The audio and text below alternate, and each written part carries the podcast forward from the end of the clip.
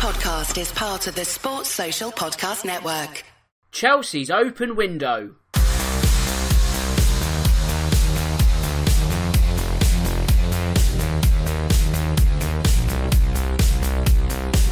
Hello and welcome to episode 19 of this season's Real Football Cast. As always, I'm your host Dan Tracy, and in the next 60 minutes, we'll be dissecting all the hot topics in football. As per usual, we'll be discussing what's been going on in the Premier League over the past few days, while in addition to that, there are also some off pitch activities that have caught our eye and they'll be getting our attention in the next hour. It's been another incredible week of football, and that means that Karl is off on another scouting mission. Actually, he's watching a nativity play. However, that means it's Wally Pipp time because leading the line from the front is Drew. Drew, how have you been? And I hope all is well. Well, I'm happy to be here, Dan. I feel like Aubameyang. I have a strike partner in Lacazette, aka Karl. But you know what? Unfortunately, he's not always in the 11, and sometimes I got to carry the load myself. Plus, Aubameyang's had a pretty good run, so it's not a bad person to compare myself to. But I'm excited to be here during the uh, Christmas time. Thanks for having me. Excellent. Right, I best do the social media bits first, otherwise, we'll be talking into the abyss once more.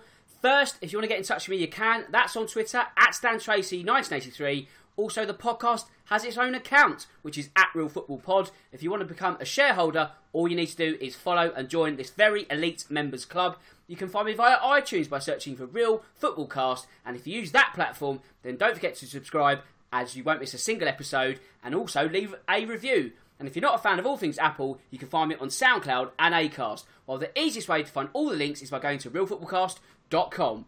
As you should know by now, the Real Football Cast is sponsored by Loserpool. And what is Loserpool, I hear you ask? It's the company behind the game The Last Man Standing, one which is free to enter, and the prize pool once again stands at £1,000. If this has grabbed your interest, then be sure to visit loserpool.com and create an account. The odds of winning are great, but they're even better if you sign up. Right then, it's time to go live. And where should we go first? Let's go to your boys, Chelsea, Drew.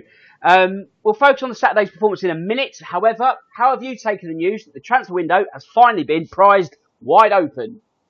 Well, it's great, especially because if you think about other teams in Spain who have gotten punished for the exact same thing, Chelsea actually had a worse outcome having to miss a summer window for transfers instead of a January window. So the fact that it's now been lifted and Chelsea can go and buy in January, it's great news for the club. With that being said, I actually don't think Chelsea need to go and buy in January. And especially, I don't think they should go and buy whether it's at central defense, left back, or anything like that in an overreaction to this loss against Everton. That's a big thing I don't want to see happen right now. So it's great that the transfer window is open, but Chelsea should not panic. They should not get ripped off in January, especially with having the Eden Hazard sale money in their pocket. I think they need to, uh, well, they don't need to buy. If they do, they need to be very, very smart with how they do it instead of just spending money willy nilly. Yeah, I was going to ask, I guess, does it create a headache, albeit a good one for Frank Lampard? Because the option is there. It is tempting to go out and buy players, but you are right in the sense that there's no point just spending money for the sake of it. You know, you've got this far already. You know, you're sitting pretty in the top four still, and you think, well, do you want to necessarily upset the apple cart? You know, you've got names such as even Jadon Sancho being linked. And can you really see that kind of move happening in January? It's tough to see Jadon Sancho coming to Chelsea unless they're going to pay a boatload of money, which is exactly what I think Dortmund wants, or any team that's trying to sell to Chelsea, trying to take advantage of that desperation a bit, trying to take advantage of that, you know, pent up transfer energy that they weren't able to use in the summer. Look, with Chelsea right now, in the past few weeks since returning from the last international break, they have underwhelmed quite a bit with only one win. However, I don't think it's time for people to go nuts and start say, you know, buy everybody that you can. I think this squad, all of these young players, have shown that they do have the ability to compete and have earned the rest of the year to play it out. Because if you think about it, going into the season, it was always going to be a struggle expectations weren't very high. Now, with the way they've played, I think expectations have risen and understandably so. But I think you can't be, you know, uh, you can't let the moment take over you. And so if Chelsea do regress a little bit and finish outside the top four, obviously that's terrible. but is it really an unmitigated disaster for the club? No. I think finishing in Europa League spot, while it seems bad coming off the back of an impressive run that they had, but if you think about it in your preseason plans, that's actually a, a pretty good target to hit. So I think this team should get that opportunity to play out the season, and then come summer, you see exactly where the problems are. Right, second half of the season, our attack started to fade, or in this position, we were weak throughout the entire year, and other teams were able to exploit that. Figure it out over an entire season, and then next year in the summer, you know exactly where you have to buy, as opposed to now panic buying and getting someone who is really your third or fourth option because it's only January and not that many people are available. If we take Sancho as an example, that's not necessarily good news for Christian Pulisic because you could argue that he was sort of edged out of Dortmund because of the emergence of Sancho. So he's not really going to be wanting that same scenario repeated at Stamford Bridge, is he? You know, that's true. I don't think that's going to necessarily be the case because at Dortmund, if you look at Pulisic, he was always playing on the right hand side.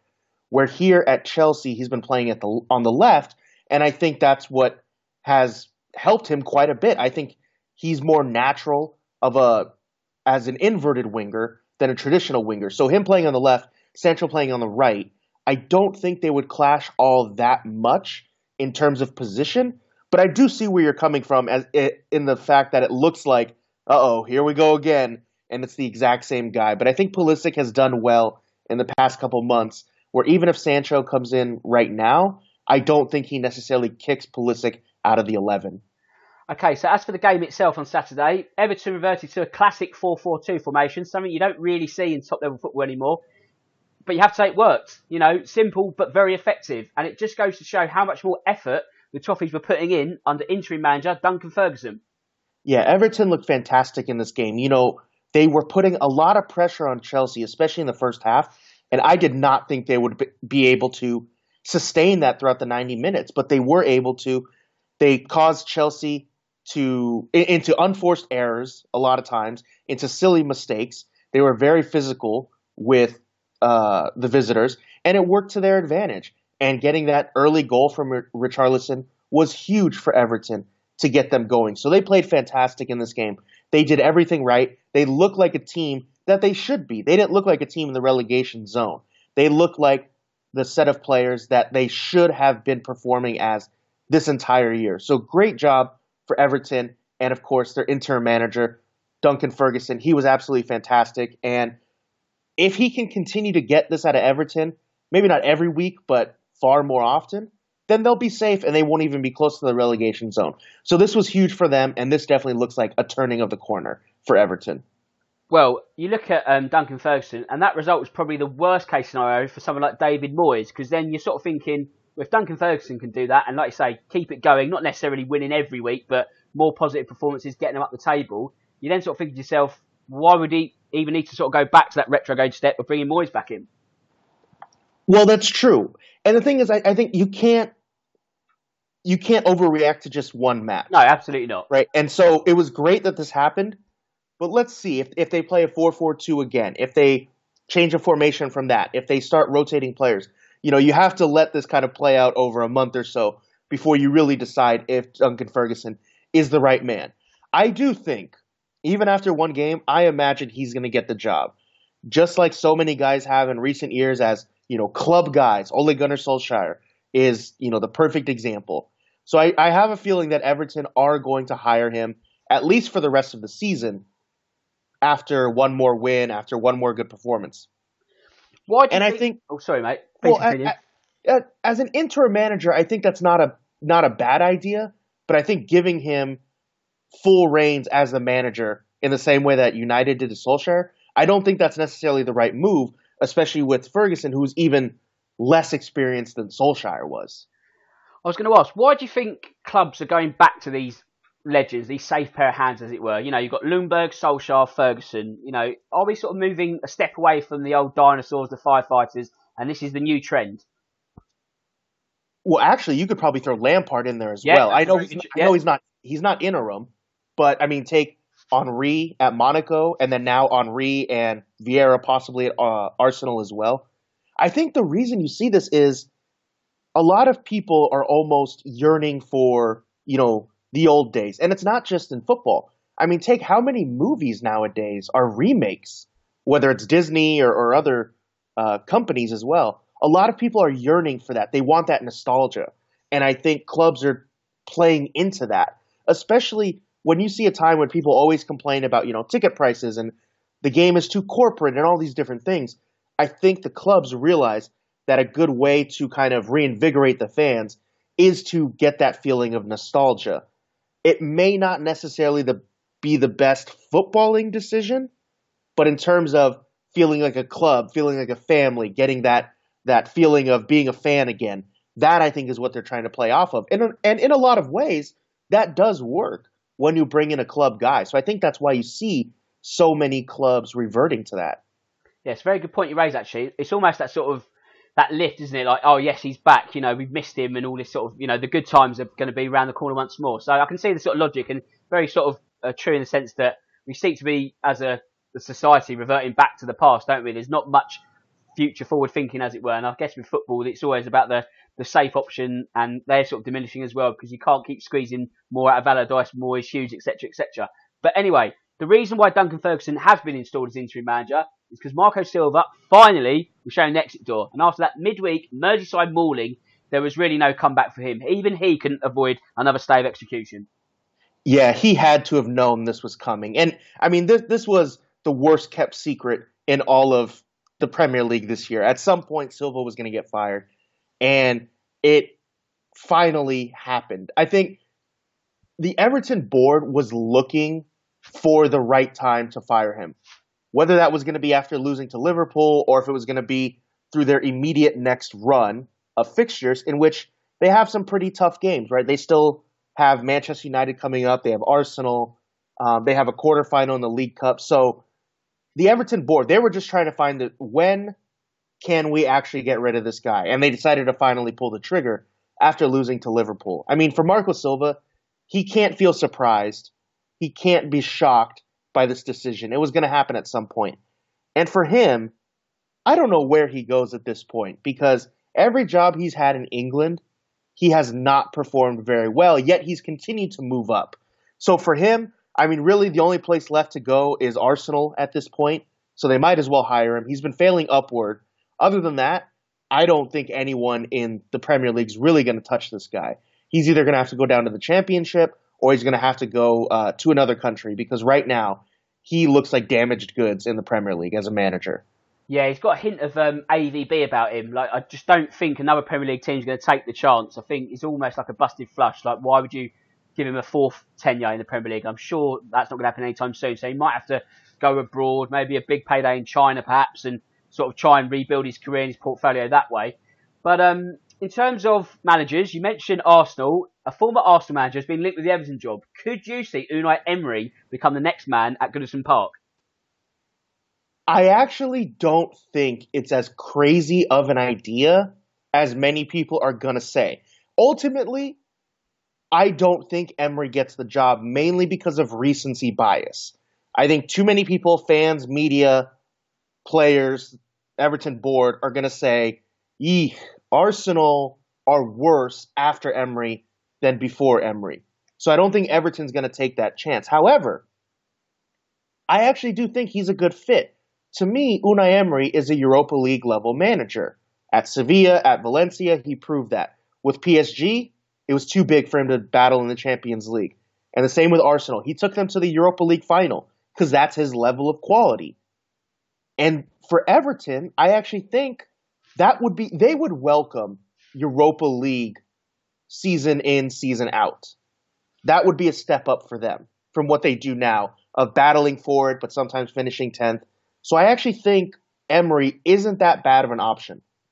Again, in the end, I don't think he gets uh, hired by Everton, but I think he actually would kind of fit the size of the club, the goals that they have, and what they're trying to reach in the immediate future of being a perennial Europa League contender. Yeah, I think you're exactly right in the sense that credentials wise, he's probably a really good fit for the job, but just the weak manner in which he ended his Arsenal tenure, it doesn't really get your pulses racing if you're even a neutral, you know. But if you're an Everton fan, you're probably, like you say, looking at thinking, oh god, like you know, you'd rather go and have Duncan Ferguson for six months and try and boost your sort of self that way. But talking of managers, Ole Gunnar Solskjaer, it's been a great week for him. He's got the best of both Jose Mourinho and Pep Guardiola. Perhaps a surprise win for United and Manchester Derby, if we're sort of being honest. But was that win the death knell for City and their bid for a league three-peat? Yes, Manchester City is out of the title race at this point. And honestly, I think they're in a battle just to finish in the top four right now. Because if you look at it, they're only three points up on Chelsea, who are in fourth. Now, there is a pretty big gap between them and Manchester United in fifth of eight points. But still, I think they're in a battle because their defense has not improved. And obviously, they haven't been able to since Laporte went down. But in January, they have been adamant they won't buy anyone, although some rumors uh, say differently. But unless Aymeric Laporte comes back and is in brilliant form, which may not happen, or they buy someone, they buy the next Virgil van Dijk, there's no way that Manchester City are going to go undefeated the rest of the season. They're going to continue to lose games. They're going to continue to struggle at the back. And because of that, I could see teams like Chelsea, Man U, Wolves, Spurs battling with Manchester City for a Champions League spot. And so I don't even think the story is them in the title race. It's them finishing in the top four right now. And it's very possible that if they don't improve their defense in January or after Laporte comes back, that they'll have to really battle for a top four spot. And that might just be a fireable offense for Pep Guardiola. Yeah, I think, you know, in terms of the complexion of the title race, if you can call it that, they're certainly now looking over their shoulder rather than up the table. So I think they'll probably finish in the top four because they've still got enough quality throughout the squad. You know, their attack can get them out of trouble more often than not. However, you know, this is not done and dusted by any stretch of the imagination. And on the basis of Saturday, are we now sort of seeing the end of this current City cycle? As good as it's been, you know, Kompany already left in the summer, not replaced. David Silva, he'll be leaving in the summer. Aguero, still fantastic, but not getting any younger. Are we writing them off too quickly by saying this? Or, you know, when you consider the Champions League is still their true primary objective, have they still got a lot to offer this season? I, that is definitely the holy grail, is the Champions League. And of course, if they win that, then, you know, no harm, no foul, everything's taken care of, everything domestically is forgotten. With that being said, this defense, with Fernandinho playing out of position, without another quality center back in there, I don't think you can say that they're really favorites for the Champions League. Obviously, over two legs, you know, they can kind of eke it out and, and make things happen. But right now, it's hard to see them winning the Champions League with the way they're playing, even though that would essentially wipe away any of the ills of the domestic season. So, yeah, Manchester City, they have to go after it, but I don't think this is really the end of that cycle. There are a couple players who might age out, maybe Aguero, uh, maybe Otamendi, although fans would probably be in favor of that.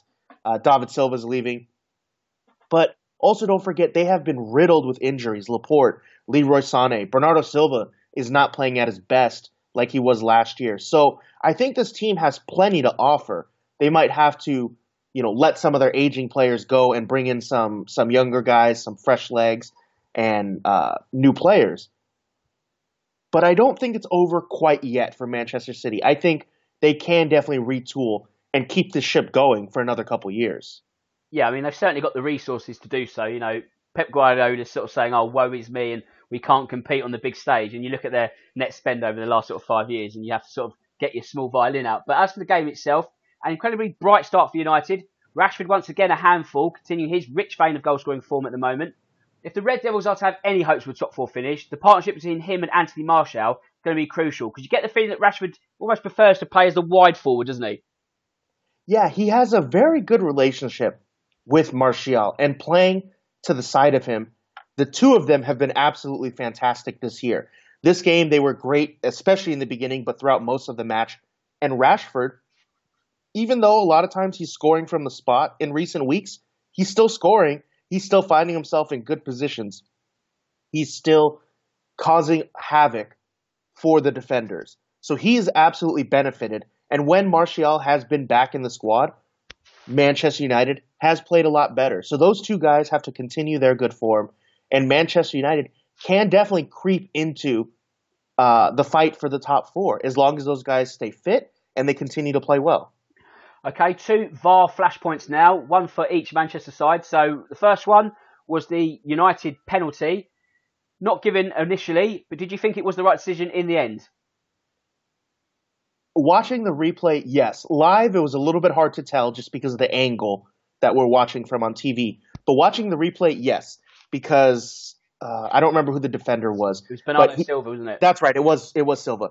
He goes shoulder to shoulder, but it looks as if he goes more into the man than playing the ball. So watching it back, I think there is enough in there to overturn the call and give the penalty. So I didn't have a problem with that whatsoever. And down the other end, did you feel that City should have had a penalty late in the first half? Fred sort of slid to ground, arms by side, but then there's a bit of movement. Was that, you know, the was it infringement? Would that have given a penalty for you? What do you think? That to me is really, really harsh to give a penalty for that as a handball because as he's sliding, he has to put his hand somewhere. And obviously, you can't really tuck it by your side. You know, you're going to break your fingers and all of that. And so I, I think his hand was in an okay position.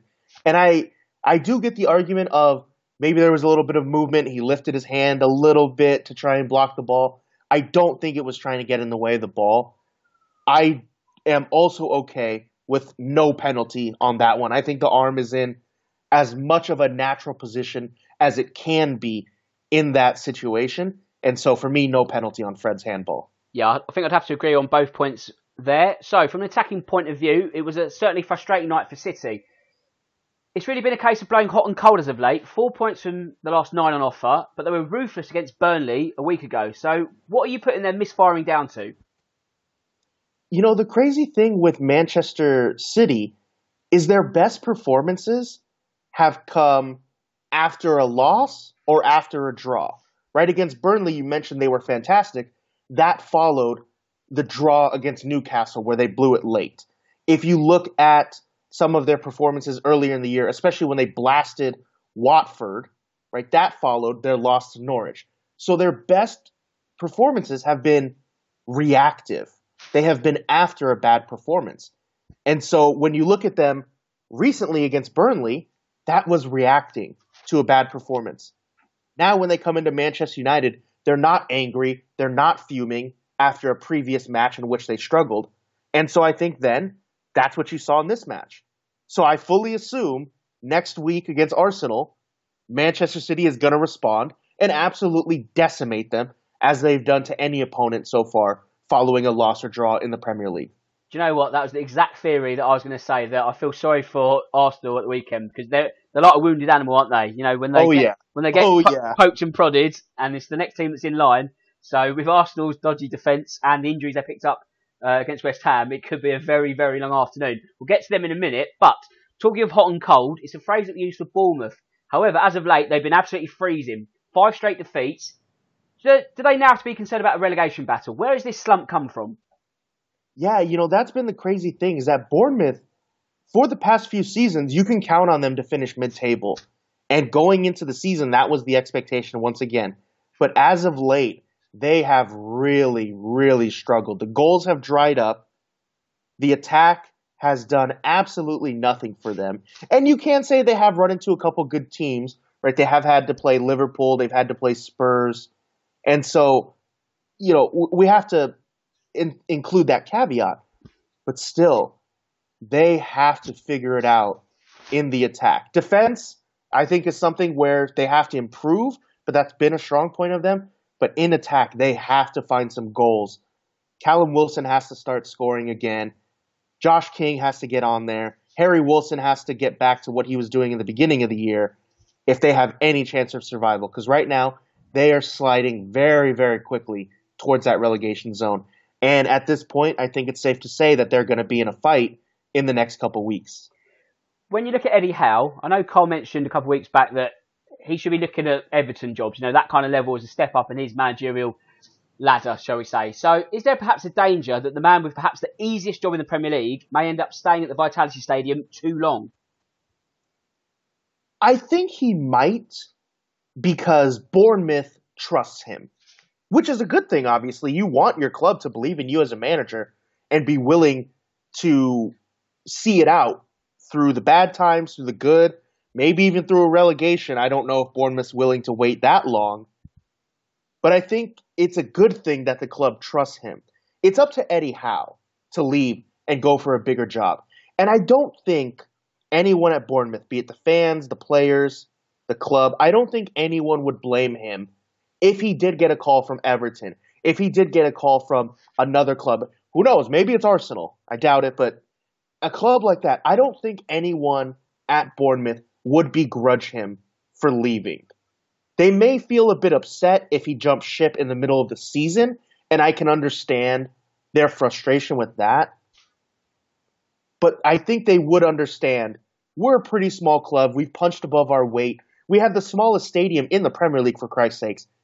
And now Eddie Howe, who's been here for a while, it's time for him to go and move on to greener pastures. I don't think anyone can really begrudge him for that, and I don't think they will. So as soon as he gets that call, whether it's right now in the middle of the year or maybe in the summer, I think he accepts almost any club that's bigger and takes him on, and I think he should. Of course, it was Liverpool who were the team that handed out that fifth straight defeat to Bournemouth. And it seems that Jurgen Klopp's attacking rotation policy is on point at the moment. Eight goals in the last two games, and key men rested each time. That was such a big question about Liverpool. Was when Firmino comes out, their attack seems to sputter. So what are they going to do? If Salah or Mane goes down, the front three is now changed. What are they going to do? Well, in the last two games, they have thoroughly and emphatically answered that question that they'll be fine. That's why I think this week, even though it was Bournemouth and it was Everton still with Marco Silva and Liverpool blew out both teams, I think it, they were significant wins because of the amount of rotation and the the uh, squad players coming in and succeeding. Because they finally now got a clean sheet against Bournemouth, their first for Liverpool since September. I think these were huge performances for them. And again, they answered a lot of those questions. What happens if someone gets hurt? Well, take a look at Fabinho being out and Liverpool doing just fine without him. So I think this was huge for them to get this clean sheet, to get these wins, to be able to rotate and try and keep everyone fresh as much as possible, especially with the Club World Cup coming up, with the last day of the Champions League group stage starting today and ending tomorrow. I think this was huge for Liverpool, and Jurgen Klopp got it absolutely spot on with his rotation, with everything. Yeah, I was just about to ask about you know this busy December and squad management being absolutely key. So this question is going to be dated within a couple of hours, but I'll ask it anyway. Are Liverpool in danger of losing to Red Bull Salzburg and being dumped into the Europa League? I mean, I think there is that bit of fear because Salzburg have been electric, and even against Liverpool, they came in the reverse fixture Salzburg came back from down 3-0 at the half and ended up losing, I believe it was 4-3. And so I do think Liverpool have to be mindful of that. And they have to go away. Now, ultimately, I think Liverpool prevails. They are a better squad. They have more firepower. Defensively, they should be able to manage. But there is, I think, a slight chance that Salzburg could upset them. I don't think it's likely, but it definitely can happen. I mean, think about this if Spurs can come back in the second leg, in the second half against Ajax away from home to go to the Champions League final, I don't see why Salzburg can't have one good match at home against Liverpool. So I, I think it definitely can happen. Liverpool should be the favorites to win this match and go through, though. Oh yeah, absolutely. I mean, Salzburg have got a, a fighter's chance, if anything, but you know, never say never. So let's hypothetically say they do lose to Salzburg if you're Jurgen Klopp and you're in Europa League, are you just playing the kids and trying to get out of that competition as soon as possible? Absolutely. U23, U17s are going into the Europa League for me. Lose the two legs, forget about it, and then that would actually play perfectly into them being able to play once a week and really go for the Premier League title. I understand they're never going to lose on purpose, and they definitely shouldn't against Salzburg. If that were to happen, it's a blessing in disguise and they need to go really guns blazing on the Premier League title. They cannot afford to lose this, whether they're playing Champions League football in the spring or not. Well, this is it. I think whisper it quietly, but if they did go out, I don't think there'd be too many tears. Obviously, they would relinquish their grip on the Champions League trophy, but like you say, if it plays into the sort of one game a week scenario after Christmas and all that, you're sort of thinking, well, it really is theirs to lose. So we'll see how that pans out. And on the other half of the break, we'll see how the rest of the weekend panned out. So don't go anywhere. Your accumulator letting you down again. You've cashed out early and you just can't win. Prehistoric football coupons? Nah. Have a think about it. Why not play a new way? At Loserpool, pick a loser and win a thousand pounds in a last man standing tournament. Be a loser and win at Loserpool. Enter for free now. Visit loserpool.com. Righto, welcome back. I hope you're still there. Before we crack on with the rest of the Premier League agenda, it's time to play Loserpool. So, Karl's been kind enough to radio in his pick for this week. He's gone for Watford under Nigel Pearson to lose at Anfield, so that's going to be a win for Liverpool in his books. Drew, what have you got for me? Well, I'm going to go with something that I talked about just a couple minutes ago. Arsenal losing at home to Manchester City. I think Man City go bonkers after losing to Manchester United, and they take out all their frustration on Arsenal. Arsenal going down big in this game at home. Not that it matters, but would you like to uh, offer me a score as well, please? Just for fun, Yep. let's let's go with four or five one.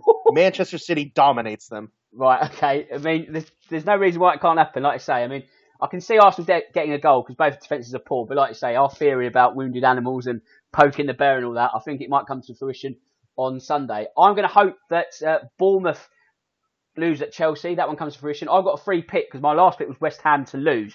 So the slate is clean, even though I got that one wrong. So I'm going to reset the button, hit uh, Bournemouth to lose, hoping that's going to be six on the bounce for the Cherries. So let's just recap. Karl's gone for Watford to lose away at Liverpool. Drew's gone for Arsenal to lose at home to Man City. And I've gone for Bournemouth to lose at home to Chelsea. And the points are Karl 14, Drew 12, myself on 8. Right, that's the bills paid for this week. Let's focus on the rest of the Premier League. So where should we go next? Let's go to Monday Night Football and West Ham Arsenal. So West Ham take the lead, and you probably thought, oh, here we go again for the Gunners. Bit of Schadenfreude, I must say. However, unfortunately, a nine-minute blitz turned things around, and that has eased the pressure on Freddie Ljungberg. However, you do get the feeling these performances, Arsenal have really got to name a permanent successor and quickly. Well, you know, I actually think you have to set the context even more. It wasn't only that they went down, but they lost Hector Bellerin in warm-ups, who was going to start, and then they lost Kieran Tierney as well to injury. And then they go down in the first half. So I think you have that triple whammy of, of course, now Arsenal's going to lose this game. Yet somehow they fought back in the second half, and nine minutes worth of goals, three of them, was able to put them ahead. So you do have to give credit to Arsenal. I think Freddie Ljungberg, honestly, I don't really think he gets that much credit from this match because I don't think he made these astonishing changes at the half. And then all of a sudden, the second half, Arsenal was way better. It really came down to that nine minute period of goals. I do think this buys some breathing room for Ljungberg right now, but I don't think it necessarily secures him for the rest of the year. The reason Arsenal has not appointed a full time manager is because they don't have one lined up, right? Spurs, they had Mourinho ready to go for when they got rid of Pochettino. And that's why they waited through half the international break because they wanted to make sure everything was set with, with Mourinho. Arsenal haven't done that because if that was the case, they would have fired Emery a long time ago. If that was the case, they would have brought him in now, and Ljungberg would have only had one, maybe two games.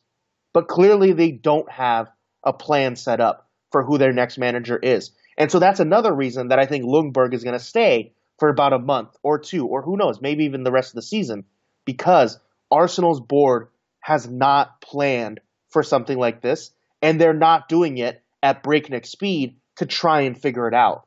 So that's why he's still in charge. Arsenal have no plan, they have no idea what they're doing at board level. What's the realistic target for an appointment then? If you look at Arsenal, let's say you know you've got so much football coming up in December But do you even try and get someone in in the Christmas period? Do you look at the FA Cup third round as the, the natural point to bring in a new man? Yeah, that's probably going to be the case just because it's after all of the Christmas time craziness. For a new manager, he's probably going to want to come in and have a week's worth of training as opposed to just two days or something following a match. So I would say FA Cup third round is going to be the first time that they, or the earliest they would bring in a new manager. But again, I wouldn't be shocked if it was longer after that because the board doesn't have a plan. And I'm sure during Christmas time now, they are spending their time doing Christmas things and not necessarily on the manager hunt as feverishly as they should be. We talk about spending. So let's say they don't appoint a new manager. Are they going to trust Freddie Ljungberg with some money? Because, you know, if he's not going to be in the job full time and he buys a couple of players that the next man might not fancy, you know, they're sort of making a rod for their own back there. So do they trust him with the purse strings? knowing how ridiculous the Arsenal board operates, the answer is probably yes. yeah, probably. and that they'll give him an entire war chest, is my imagination. Obviously, they shouldn't do that, and most likely that really won't happen. But as naively as this board has acted, it wouldn't shock me if they have him try and bring in some transfers in January, although it makes no sense. And not too long ago, is when they got into they kind of started a lot of this big mess when they gave Mesut Ozil, you know, three hundred thousand pounds a week or whatever it was, right as Arsene Wenger was leaving. So if that's what they've done in the past, why wouldn't they do something somewhat similar now? That's why I think I could very well see Arsenal telling Ljungberg, "Hey, who do you want to bring in?" Even though he's not going to be there that long. Yeah, do you know what? It wouldn't surprise me at all. Nothing surprised me with that club. Staying in London, West Ham, of course, they lost. A win over Chelsea, a bit of a brief respite. Since then, it's been back to back losses, and the rumblings of discontent from the Hammers fans are getting more and more louder once again. So, is that criticism fair? Is this the players, or is it Pellegrini? Is he failing massively? I think it's a little bit of both, but like always, it's always going to fall on the manager. I mean, if you look at West Ham, they started the year pretty well, and then now they've fallen off. And a lot of that has come from their players, right? Up front, Sebastian Haller has not been playing well, and then recently just got dropped, right? Uh, Fabianski, the keeper, has been out for an extended period of time. And so you have some of these different issues. Felipe Anderson, who last year was a gem for West Ham and has been a shadow of himself this year. I think all of these things have kind of played into it, and that's why you see West Ham struggling. Unfortunately, I'm sure it's going to end with Pellegrini's firing, although I don't think it should. He's proven himself, you know, not just at West Ham, but especially at Manchester City, to be a quality manager. He knows what he's doing. He can set up a team to win. I think right now the players have not been performing, and unfortunately, that sword will fall to Pellegrini and will likely end with with his firing. Yeah, I think you're right. I mean, you look at West Ham, bad recruitment in the summer. Um, the goalkeeper issue has not helped at all. The players aren't really doing a job, and like you say, you know, the, there is a full guy, and the full guy will always be the manager. So it'll be harsh on Pellegrini. He might stay to the end of the season, but at that point, I think they'll look at it and think, look, we're paying you all this money. You're not really delivering what we want. Let's amicably shake hands and depart. Um, but if things do go further south, you know, over the next few weeks, then they might have to uh, get the chopping board out ready beforehand.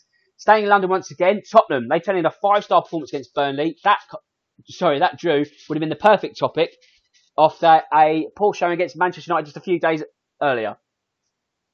Tottenham were phenomenal in this game.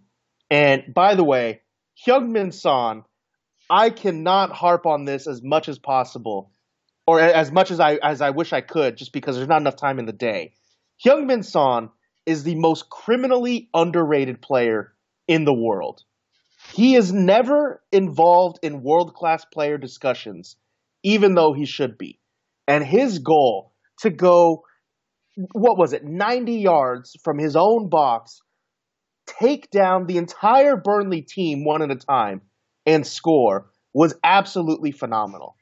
And I know it's only one moment, but if you look at him, he has a better strike rate, goal and assist rate combined than Christian Eriksen than anyone else on the team other than Harry Kane. Other than that, and yet Son never gets put into world class discussions, and he absolutely should be. And his goal exemplified that like none other that I've ever seen. But beyond him, Tottenham were fantastic in this game. Obviously, Harry Kane getting it going early.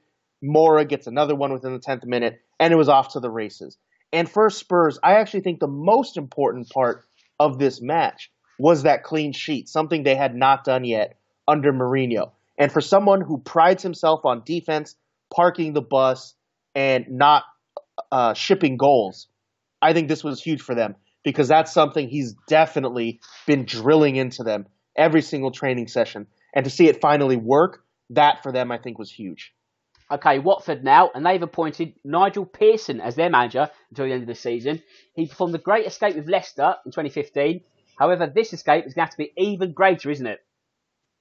Yeah, I just hope he doesn't fight the chairman's kids or anything as well at uh, Watford. You know, it, it's true, and obviously Watford brought him in for that exact purpose. Was he did it not too long ago with less. I, I don't think Watford has any ideas of oh next year we should bring in Ranieri. I don't think that's going to happen. But he has done this exact job with Leicester not too long ago, and that's exactly what Watford is looking to do again. And maybe lightning will strike twice. I do think though Watford has been so abject that no manager is really going to do that much. It's really on the players at this point, right? They've been waiting for Troy Deeney to come back, and now that he is, if he's not scoring a ton of goals, that was pretty much their last Hail Mary attempt. So they've got to really hope that Deeney is is going to start playing in full force and get 10 or 15 goals this year in this in basically half a season. Because otherwise Watford are going down. It doesn't matter what Pearson does or what Watford tries to, to do as a strategy, almost nothing is going to work at this point. Of course, they played out a nil-nil draw with Palace at the weekend. Not Nigel's first official business, although his presence would have certainly been felt. I know he was at the ground, so um, a few sort of headlocks might have got the players into uh, into gear in the second half. I don't know, but um, let's move on. Southampton. I keep using the phrase relegation six pointer at the moment, and it seems their fixtures have been quite kind to them as of late in the sense of like who they could be up against. However, they're still 18th, and by playing teams around them at the moment, it means they've got a real tough run of fixtures around the corner. You know, Southampton actually wasn't terrible in this match, right? They have picked it up a little bit, and Danny Ings, of course, he's going to be the savior of the Saints. If they're if they're going to stay up this year, he has to continue the form that he's in right now. But this time, you're right. Even though they've played a lot of teams kind of around them in the table, this Newcastle team somehow keeps pulling rabbits out of their hat. And so I don't think you can really blame Southampton in this instance because they did run into a team that's pretty bang on in form right now.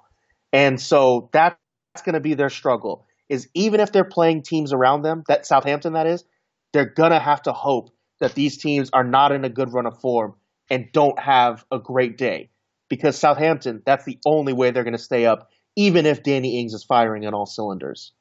Yeah, you mentioned Newcastle, and I was going to mention them next because I don't know about you, but once again, their defensively minded players got them out of a hole, you know, turn it into a win.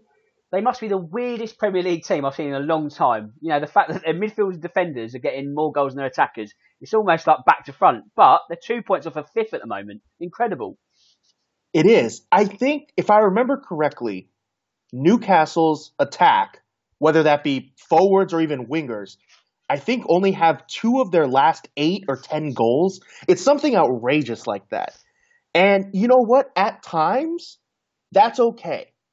The wording trend for Newcastle is this isn't through a rough patch where their attack is slumping. This is their good patch and their attack is slumping. And so that's the key concern for the Magpies. You know, if Rafa Benitez was, you know, a miracle worker, then Steve Bruce is the Messiah because I don't know how he's getting this type of, you know, results out of Newcastle. It's absolutely phenomenal for a team that from the very beginning of the year I was banging on as 100% going down, not even a chance of them staying up. They have continued to, you know, defy the odds week in, week out. And so I think you have to give them credit. And if they're going to stay up, they're going to need stretches like this where the defenders and the midfielders score. And you know what? Take wins where you can take wins. Well, you look at Steve Bruce. I mean, the transformation for him has certainly been positive. Fans aren't quite singing his name at the moment, considering his ex Sunderland ties, but he's certainly starting to get some credit in the bank with him, aren't they? And you know, when you look at what they're doing, you, like myself, like everyone really, was tipping them to go down, especially when Bruce was appointed. You thought, surely these diminishing returns, this must be the end of their tenure in the Premier League. However, they're making us look a bit silly at the moment, aren't they? Yeah, absolutely. Somehow they're doing it, and credit to them. Because you know what? This team over the past few seasons has shown an incredible amount of resilience. When they went down with Rafa, or when he came in kind of partway through the season, but then the next season they came right back up. And the next season they stayed in the Premier League, and the same the next season. And so now that they're fighting again against all the odds, shouldn't actually be that surprising as they've had to do it season in, season out. I kind of wonder now if it is going to hurt them as if they're they're tired of this, they're mentally drained of having to always battle. That's something that Steve Bruce might have to fight come the second half of the season. Joelinton comes in for a lot of criticism on this show, and rightly so. Hauled off for Andy Carroll on Sunday. The transformation once Carroll came on was a positive one. He made a goal, and just that was a nuisance, really. You know, something that Southampton couldn't deal with. But at what point did Newcastle think to himself, "We've dropped a bollock here. Joelinton is no good to us." I mean, is he in the flop category already? I think right now they have to give that chance to Andy Carroll, and if he can lead the line as well as he did in his limited uh, time on the pitch in this match, if he can do that over 90 minutes once, twice, three times in a row, then it might be worth putting Joelinton on the bench. Because, like we mentioned, it's not as if he's scoring goals anyways, but for most of the game he's isolated or non existent, but yet in that moment he scores. He's not even doing that. So why continue to have him on the pitch, especially if you subbed him out and his replacement was miles better than him? So I think Andy Carroll has definitely earned a start or two. And if he can play well, that should relegate Joelinton to the bench. Leicester now. So they've made it a club record eight league wins in a row. I guess, Drew, all they can keep doing is winning and just hope that Liverpool's magnificent run of their own comes to an end. You know, it all comes together on Boxing Day as Leicester host Liverpool. That's going to be a phenomenal match. And right now, I think Leicester just have to continue winning and that's what's crazy is they've won in so many different ways. They've come from behind. They've blown out teams. They've had slow starts and then improved in the second half. They've had all these d- different types of wins, and that's exactly what you saw against Aston Villa in this match as well, right? You see Kelechi Iheanacho, who in his second Premier League appearance this year, only his first start, was absolutely phenomenal as he was a week ago when he came out as a sub. And if they can rotate players in who haven't played much for the Foxes this year and they don't miss a beat, that's really frightening from Liverpool's perspective, I think. And right now, Aston Villa have won eight in a row, and Jamie Vardy has scored in eight in a row in the Premier League. And do you know what game number 12 is? The game that would match their run, or Jamie Vardy's run, definitely, of Premier League scoring. No. Do you know which game would match that? Must Liverpool. Yeah, there you go. It is. Exactly. That would be 12th. And that would match from the season that they won the title when Jamie Vardy scored 12 games in a row. And I think there's no reason to believe that's going to end now. Even though they have to face Manchester City first, everything is lining up for that Liverpool match at the King Power. And that, I think, is going to be the game of the season and could very well define the season for both teams you mentioned Leicester and how they're winning in different ways. They're also sort of setting up in different ways. You know, they can hurt you with either a back three against Villa on Sunday. It was a midfield diamond. That versatility in those sort of different shapes that they can put on the pitch, that's going to cause a real headache for opposition managers, isn't it? Absolutely, it has already.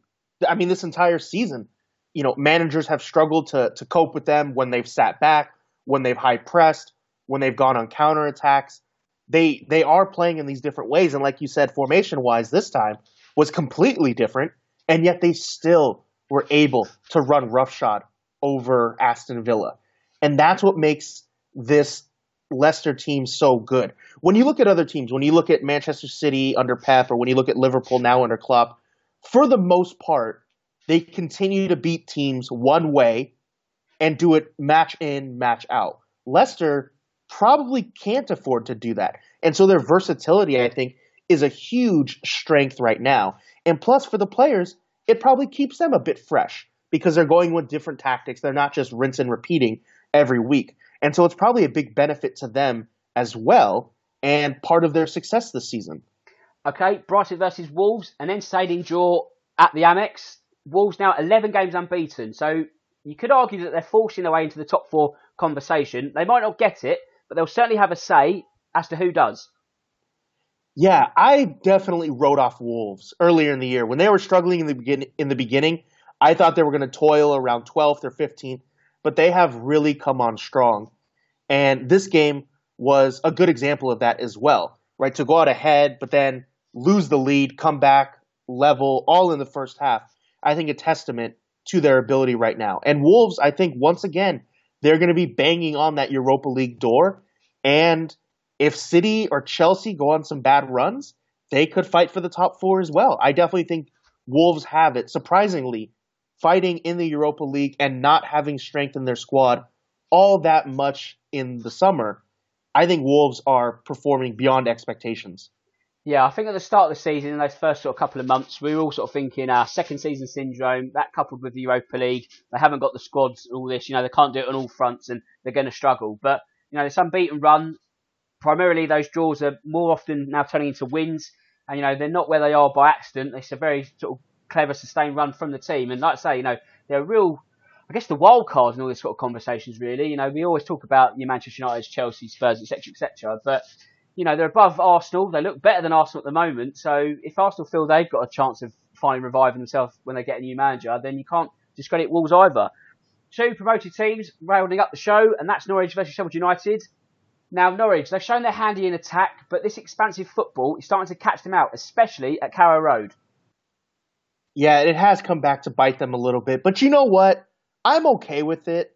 And uh, obviously, I say this as not a Norwich fan, and I'm sure their fans would love to see a second year in the Premier League. But this is the way they got here. I think to a certain degree, go down swinging. Yes, you have to make changes. It's a different league. It's a different, you know, timing in terms of, of scheduling and everything. But you know what? I think Norwich should stick to their guns. And in the beginning of the year, when they were hot, that's what they did. Now that they're blowing cold, I think they should still not necessarily bang their head against the wall because that's too negative, but keep hammering it home. And I think if you go down, you go down throwing, you know, your best foot forward as opposed to trying to be something you're not. So good luck to them. I hope they continue to play expansive. Yeah, I mean, they've certainly been a credit to the Premier League. They're playing very sort of entertaining, attacking football. Some might say suicidal at times, but like you say, you know, why not give it a go? And I think that the fact that they are seemingly backing their manager, there's no talk of him, you know, there's no crisis at Carrow Road, there's no, oh, you know, two wins or two losses and his job's going to be gone and all that. So, you know, just give it a go. Why not? And they might bounce down, come back stronger like Burnley did, and, you know, they'd be better for it. So let's just sort of see how they do over the busy Christmas period. And quickly, a word on Sheffield United. They're now eighth. They've not lost away from home. So fantastic record under Chris Wilder this season. Yeah, he continues to defy the odds as well. And good for Sheffield United. I think it's very possible, and this I think would be wild, if two years in a row a promoted team in the Premier League qualifies for the Europa League. Wolves last year and Sheffield United this year. It's really not out of their reach, especially if you look at their defense. Goals allowed, only 16 on the year, which is a pretty good clip. So I think that they actually have a shot at staying in the Europa League spots. It's going to be difficult, but I think they might just be able to manage. Yeah, I mean they're averaging one goal conceded per game. So you know if you can score two, you're almost guaranteeing a win at Sheffield United. You know, admittedly they've not got that many goals in comparison to their defence, but if you don't concede goals, you can't lose matches. So they're they're doing all right. They're doing perfect almost in their expectations at the start of the season. Know, if you'd asked any Blades fan coming up to Christmas, you'd be eighth. They'd be thinking, "Are you mental?" But you know, credit to them. They're doing it differently to Norwich. You know, that's the beauty of football. You can win and lose in different manners. And Sheffield United have sort of worked out how to crack the Premier League at the moment. Very quickly, actually, we've got a few more minutes. The Sheffield United um, linesman fast against Newcastle. Do you want to give your view quickly on that? Remind me of that. Which one was that? Uh, when Jonjo Shelvey scored, you know, he, the, everyone. oh, when they they stopped playing and Yes. they just let him roll. Okay, you know, I th- that is all 100% on Sheffield United, and the reason is because there was no whistle. Players have been told vehemently over and over again this year, play to the whistle with VAR. The the linesman kept his flag down, which is what he's supposed to do. I think everyone other than Sheffield United got it right. Jonjo Shelvey kept going. He didn't hear a whistle. And even if he did, it's not as if they're going to yellow card him for continuing the play. He just say, oh, I didn't hear the whistle. So I, I think Sheffield United got 100% wrong. Their players were completely at fault for that goal. They should have kept playing, and you can always go back and change it. But if you if you stop playing there and there's no whistle, there's nothing you can do. So that is on them. That is their own undoing. Yeah, I think you're absolutely right in the sense that always play to the whistle. You know, even when you're a kid, fundamentally, one of the first things you're taught is always play to the whistle. However, the plot twist in this is the linesman shouldn't be putting his flag up because of VAR. The remit is don't put your flag up early, let VAR do the job, you know, and then put your flag up sort of later or whatever. But he's a bit too keen, and that has then caused confusion. However, from that point, you're absolutely right that the Sheffield United player should have been more active and not just let Shelvey do what he did. So I think the linesman is culpable, but Sheffield United have to take a large portion of the blame as well. So that's the VAR chat out the way for this afternoon, and that's pretty much the end of this episode. So, Drew, once again, another fantastic effort. I hope you'll be joining me for our last episode next week before Christmas. Yes, absolutely. I will be here. I'll be excited to do it, and hopefully, uh, Karl will be back as well, and we can have our uh, regular two-man strike partnership up front. Yes, I can't promise it, but he's guaranteed me he'll be on the show next week. So, Karl, you've made a for your own back there, mate. But yes, hope you do join both Drew and I. So, with that said, it just leaves me to say my name's Dan Tracy. This is the Real Football Cast in association with Loserpool. And until next time, goodbye.